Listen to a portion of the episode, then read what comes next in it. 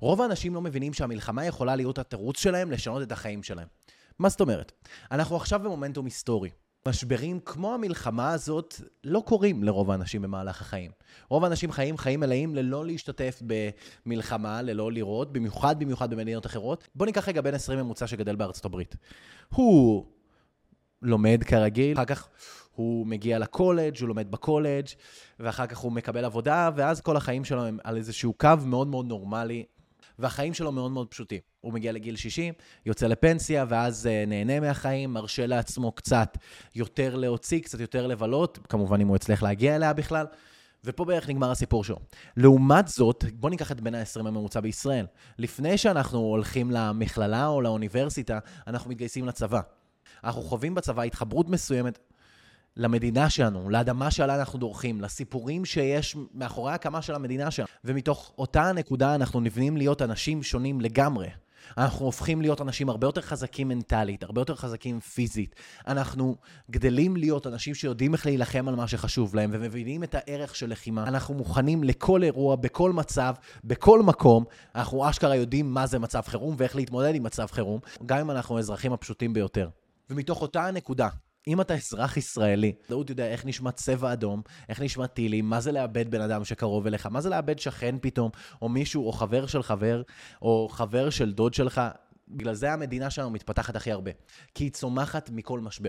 אבל מה קורה כשבסופו של דבר הבן אדם הקטן והפשוט לא לוקח את המשבר, לא מנצל אותו, וכתוצאה מזה החיים שלו ממשיכים כרגיל. לרוב האנשים זה נשמע בסדר שהחיים שלהם ממשיכים כרגיל. אבל הם לא אמורים. אם כך, למשבר הזה לא הייתה משמעות. ולכן האחריות שלנו היא לנסות לנצל את המשבר הזה לטובתנו. לנסות לקחת את המשבר הזה ולהשתמש בו כדי לקחת את החיים שלנו לשלב הבא שלנו. משבר לא מגיע סתם. משבר רוב הפעמים יכול לשבור בן אדם לגמרי, ועם זאת הוא יכול להיות, והוא יכול להיות התירוץ שלו, או סימן הערה שלו, לקחת את עצמו לשלב הבא. אנחנו יכולים להישבר עכשיו. אנחנו יכולים לבכות עכשיו, אנחנו יכולים להתאבל עכשיו, אנחנו יכולים להתגעגע עכשיו. אבל הדבר הטוב ביותר הוא לנצל את המומנטום. אימא של אחד החללים אמרה שזה הזמן להילחם. כרגע צריך לנצח. לאזרחים יש לנו אחריות מסוימת להילחם על העסק שלנו. בין אם מדובר על להכניס כסף למדינה, בין אם מדובר על להחליף כספים, ובין אם מדובר על לוודא שהכלכלה שלנו ממשיכה לרוץ ומסעדות ממשיכות לעבוד, והכל כמה שיותר קרוב לכרגיל. כי אם הכלכלה שלנו נשברת בדיוק כמו שחמאס רוצים, אנחנו ניפגע. נובמבר של 2023 לא חייב להיות כמו שום דבר אחר שהיה לך בחיים. אתה יכול לקחת את המומנטום הזה, אתה יכול לקחת את ההרגשה הזאת שיש עכשיו באוויר של לנצל את ההזדמנות ולנצל את החיים ו- ולעשות עם עצמך משהו שונה. לקחת את עצמך למקום שונה. עם כל הכבוד, אתה יודע היום יותר טוב מהכל שמחר לא מובטח לך יותר. במיוחד אם אתה יהודי.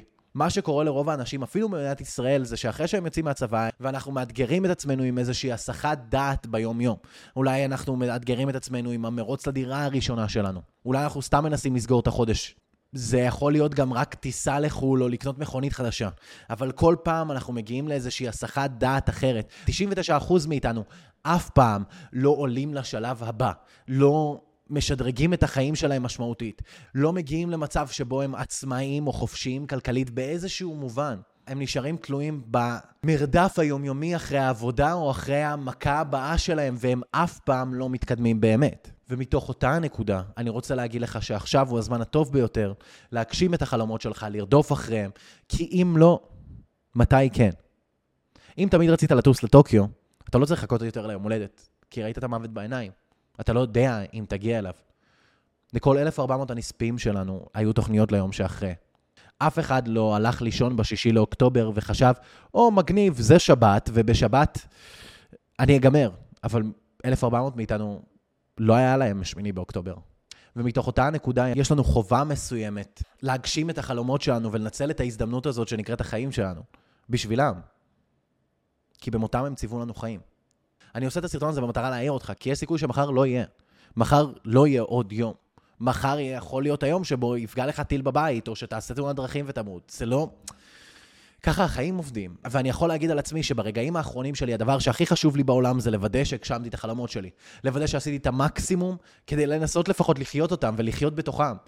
אם, אני יכול להגיד לך, שאם לא הייתי מצלם עכשיו פודקאסט, והייתי מת מחר בבוקר, הייתי מרגיש כעס על עצמי, על זה שלא הגעתי ללצלם, או על זה שניסיתי ללכת לישון מוקדם, או על זה ש... לא מימשתי את כל הזמן שלי בצורה הטובה ביותר.